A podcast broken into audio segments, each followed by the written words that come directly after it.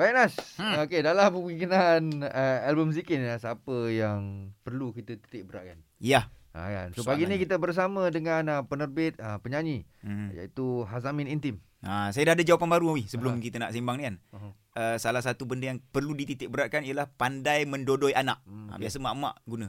Itu zikir jodoh ya. Di, zikir dodoi eh. Zikir, zikir tidur dengan anak eh. Alright. Okey, uh, Zamin, kita nak minta uh, awak komen sikit lah Amin. Baru-baru ni kan ada satu apa tu video apa yang orang remix azan tu. Azan kan. Dia buat lagu apa tu remix bunyi azan kat belakang tu kan. Tapi bukan kat Malaysia apa Min? Bukan. Cuma benda tu viral lah. Macam mana tu Min?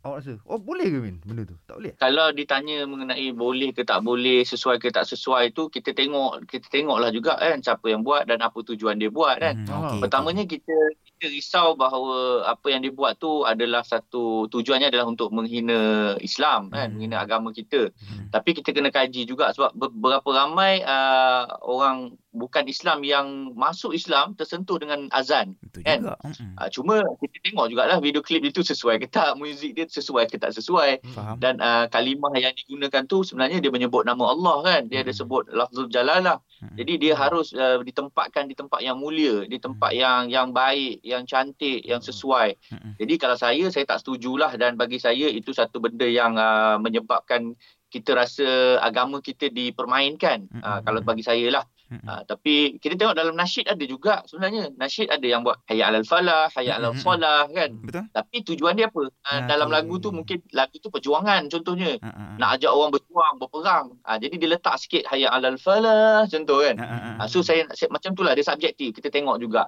Ah Okey. cuma kita sebagai umat Islam kita kena maklumkan lah, kena bagi tahulah. Mungkin dia buat dalam keadaan tak tahu betul juga. ataupun sama ada memang dia buat untuk menghina agama kita. Ah yang tu kita kena respon lah. Kita kena tapi dengan cara akhlak yang baik Fuh. supaya bukan kita kita Oh. respon dengan keadaan kita tunjukkan pula keburukan Ah, Islam kita. Macam kan yang dengan cara yang tak patut lah Ah, kan. sepatutnya. Maki lah apa semua. semua Ha, kan. Carut lah apa semua. Bagus lah jawapan Azamin untuk yang ni. Saya rasa macam, Baik oi lah. bagus lah. This is good. uh-uh. Respon baik apa semua kan. Okey okey. Uh, Min, contohlah Minan kita biasa dengan album Intim sampailah zikir-zikir tu dah melekat dalam hati eh. Ha.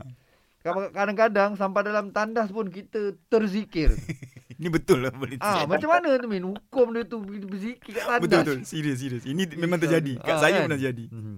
Betul. Memanglah sebenarnya dalam dalam dalam Quran pun dia suruh kita zikir di mana-mana kan. kita refer lah balik daripada uh, Quran, daripada hadis. Ada tempat-tempat yang tak sesuai untuk kita berzikir dari segi Hmm. adabnya lah. Mm-mm. Saya pernah dengar cerita ulama-ulama kita dia cakap kan uh, macam mana uh, para ulama yang banyak sangat berzikir Mhm. sampai dia kena gigit sesuatu kat mulut dia supaya ter, dia nak elakkan dia terberzikir dalam tandas. Masya Macam tu.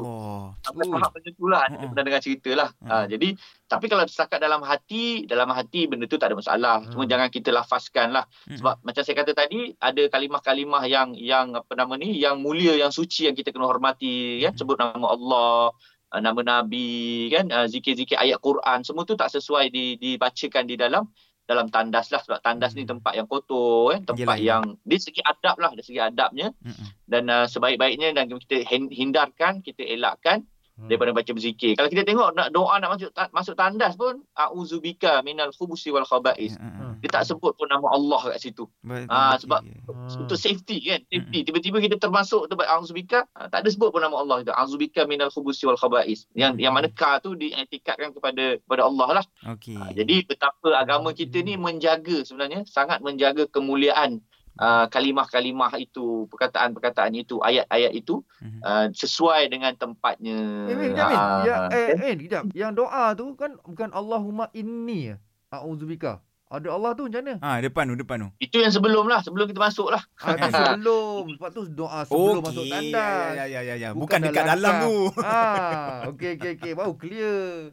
So, Win, kau sebenarnya pernah tak berzikir waktu korang tandas? Pernah tak? Pernah tak? Siap bataranom terlupa.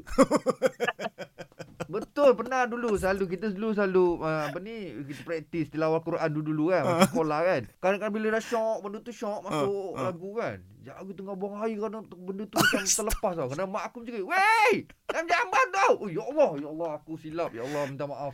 Okey Azamin, terima kasih banyak atas penerangan perkongsian tentang zikir ya. Harap-harap hati kita sentiasa Ah. berzikir kepada dia lah. Ingat eh kat mana-mana sih macam Amin cakap tadi. Itu Thank dia. you so much. Okay, Min. Jaga diri Terima kasih baik-baik. banyak, Min. Alright, Assalamualaikum. Salam. Waalaikumsalam warahmatullahi